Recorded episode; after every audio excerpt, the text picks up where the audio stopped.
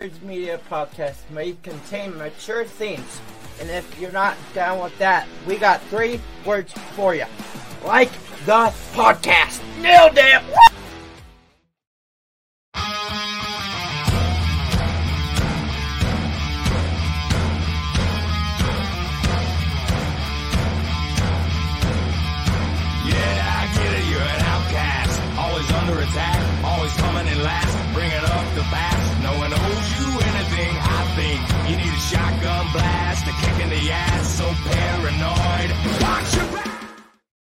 Good morning, everybody. How are you?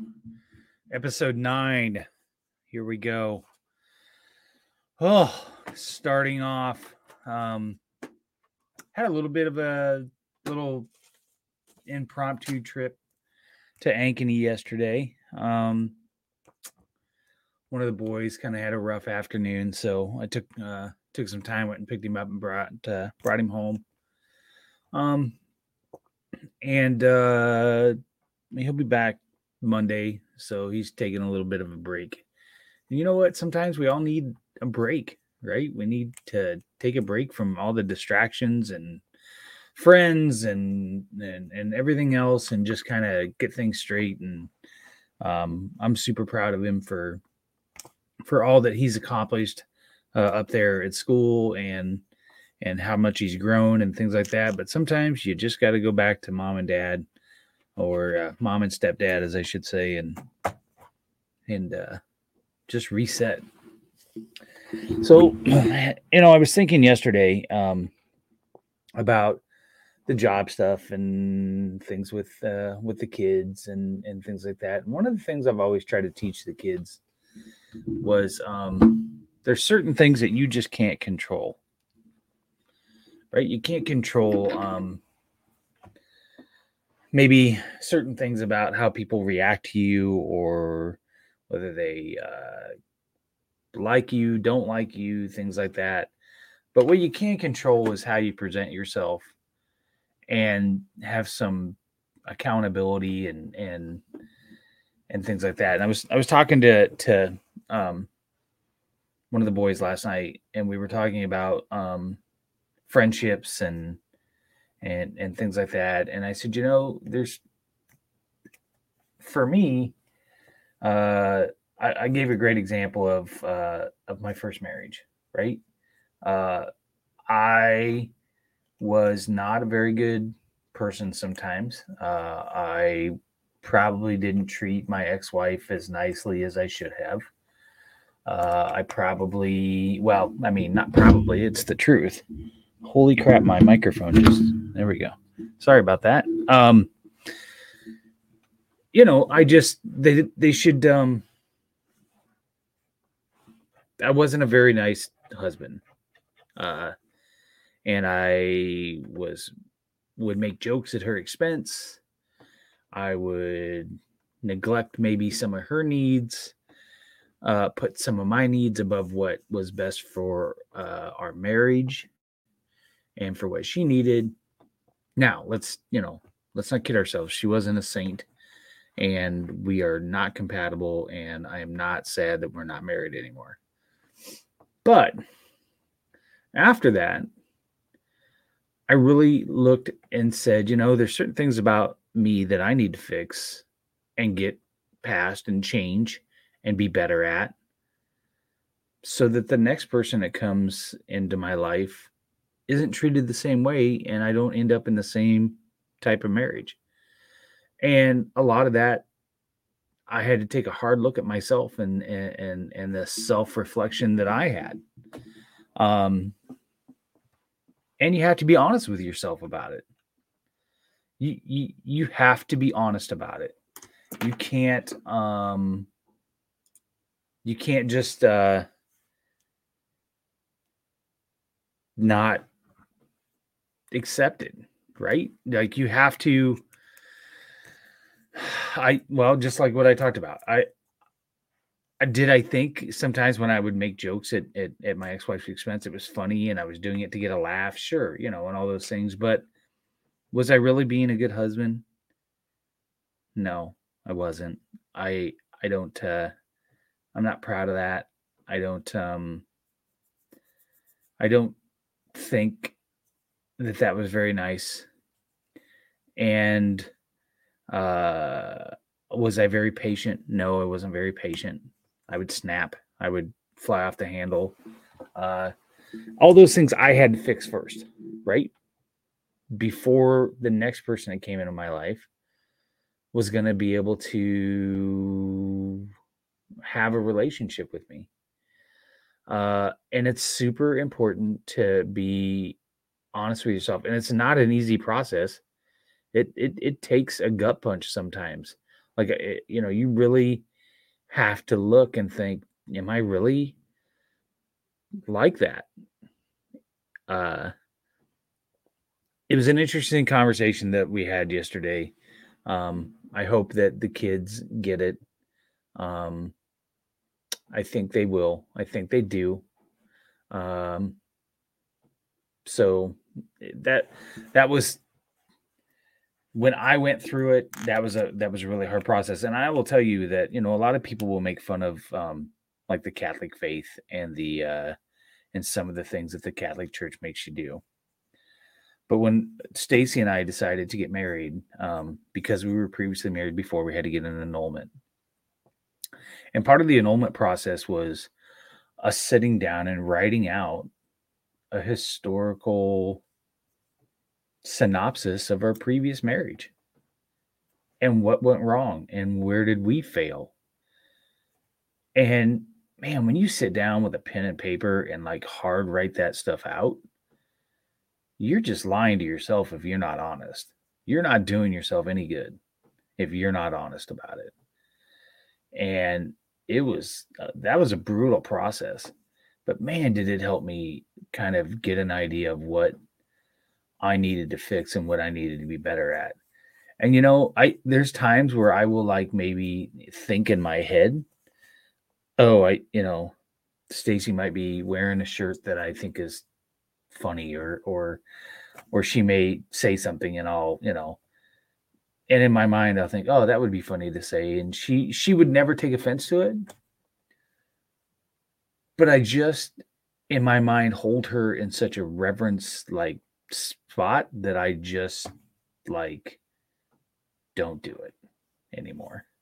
That's a that's an example of kind of how i've how i've kind of evolved changed i guess. I, I don't know. Um yeah so that's i mean that's kind of the discussion we had last night and i i hope it does some good um but we'll see uh got a second interview scheduled for today I, I, guess i wouldn't call it an interview it's a discussion it's a talk uh, it's for the nonprofit that i uh, was telling everybody about uh, that i uh, had a phone call with uh, apparently it's being done through a search firm so um, I've never kind of went through that process. This will be interesting. I have no idea what this is going to entail. I have no idea what it's going to pay. I have no idea if it's something I can take.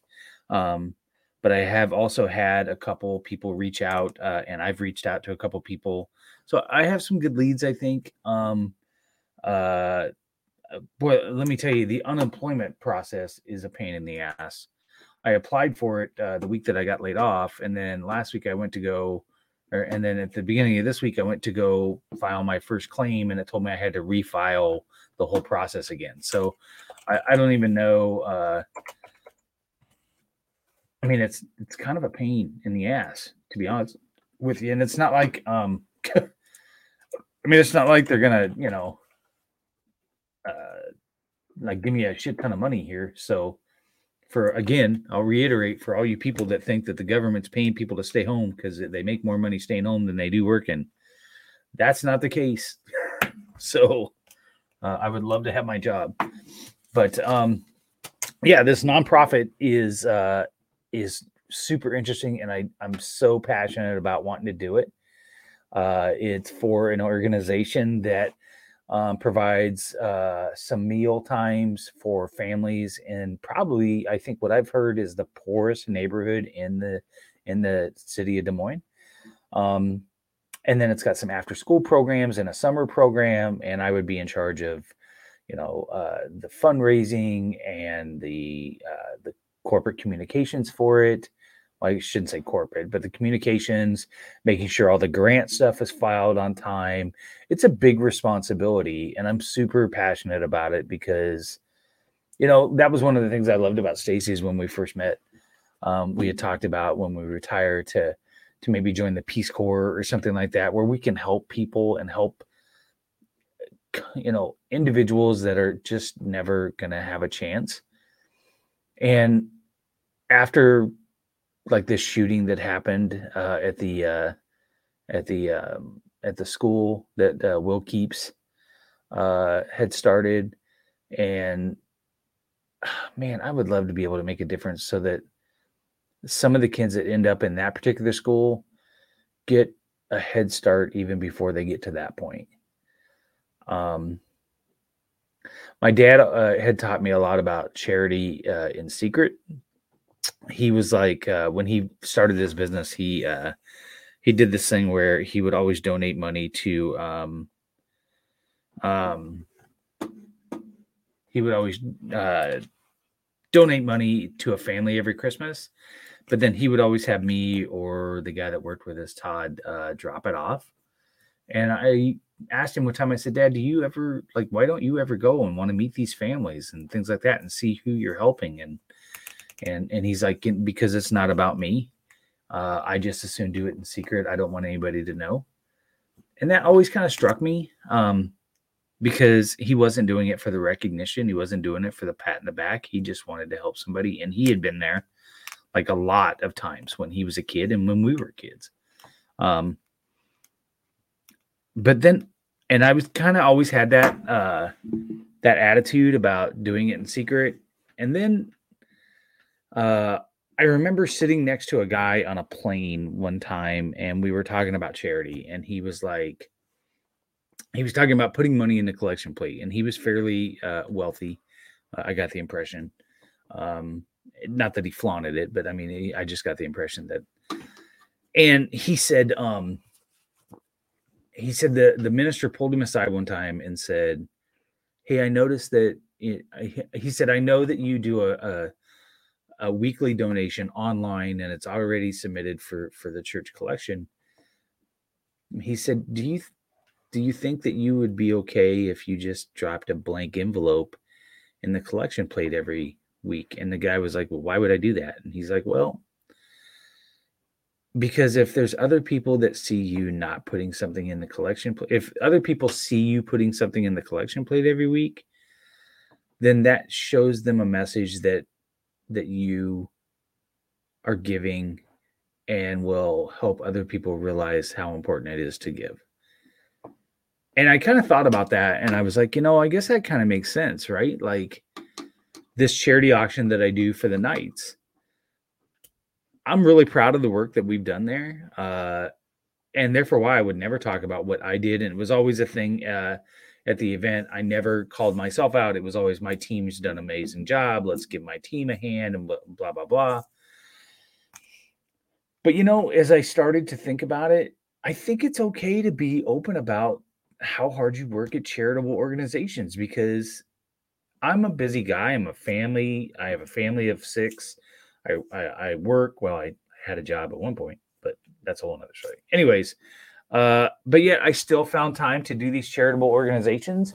And then if there's people out there that go, oh, I would love to do that, but I don't have the time. But if they see me doing it and think, well, I know Chris is super busy and all the time, and look at all the charity that he does. If he can do it, I can do it. Maybe that's the the the way I need to to wire, right? So I've kind of been more open about the work that I do there at the church and things like that. Um, and it makes me feel good, right? So, um, you know, like my my my friends uh, Dan, who you know passed away a few years ago, and then his wife Christy, and Christy still goes. I was always super jealous that they spent their Christmas mornings and Thanksgiving mornings serving food at a homeless shelter. I always wanted to do that, and I was like, man, they get to do that. That's cool. I would have never thought to do that if somebody else wouldn't have told me about it, right? So you see a chance to be charitable or something, do it, man. It, it's it's great and it, it really does help you feel better about yourself and it helps you meet some of these people that it takes the stigma away and you realize they're hardworking people too. They just need help. right? What else? Uh, I'm leaving for Spencer on Friday to beat the snow that's coming on Saturday, which sucks ass. I'm tired of the snow already. We were talking about this at breakfast yesterday. Uh, cr- like December snow, well, like late November, early December snow is kind of exciting because it's oh, it's the first snow and it's so pretty.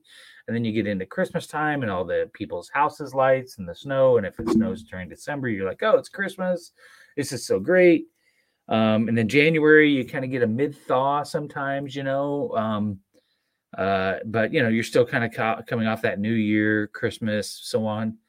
But man, when you get to February and it's and it snows, at that point you're like, this sucks. I still have like a month and a half before spring break. I'm gonna have to deal with this shit for another month. Like at that, I think February snow is the worst snow. I, I'd love to know everybody's thoughts. What's the worst snow? Is it February snow? Is it January when it's probably even brutally colder? I don't know. Uh, March snow, maybe March snow is it. Like you, you feel like, oh, it's almost here. We're almost to spring. I can see the golf course, and then it snows.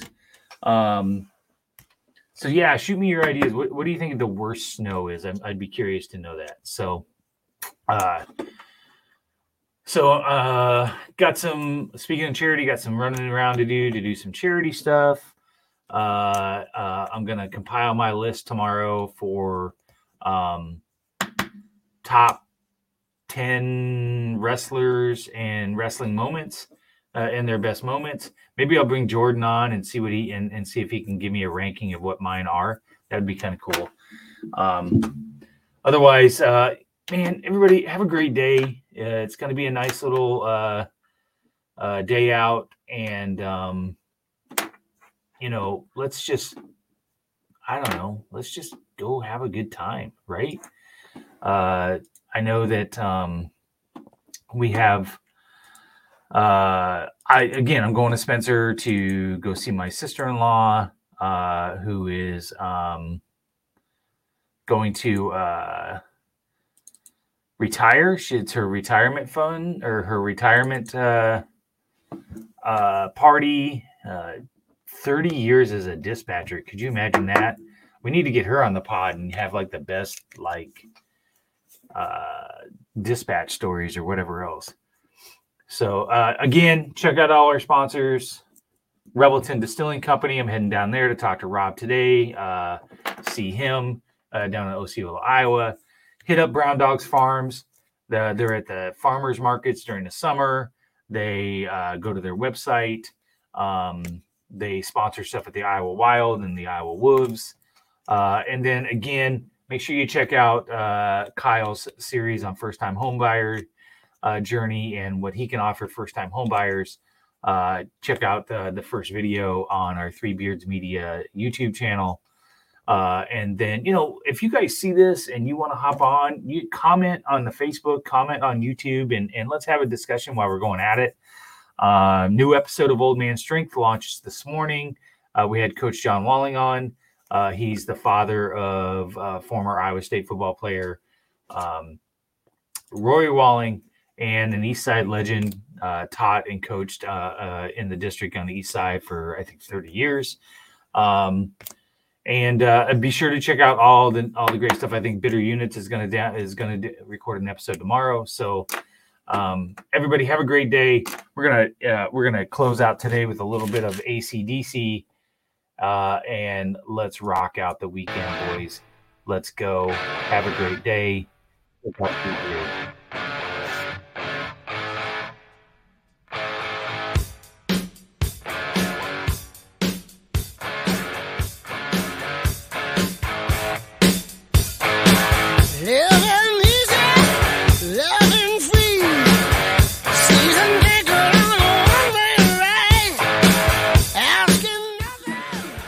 Peace out, everybody.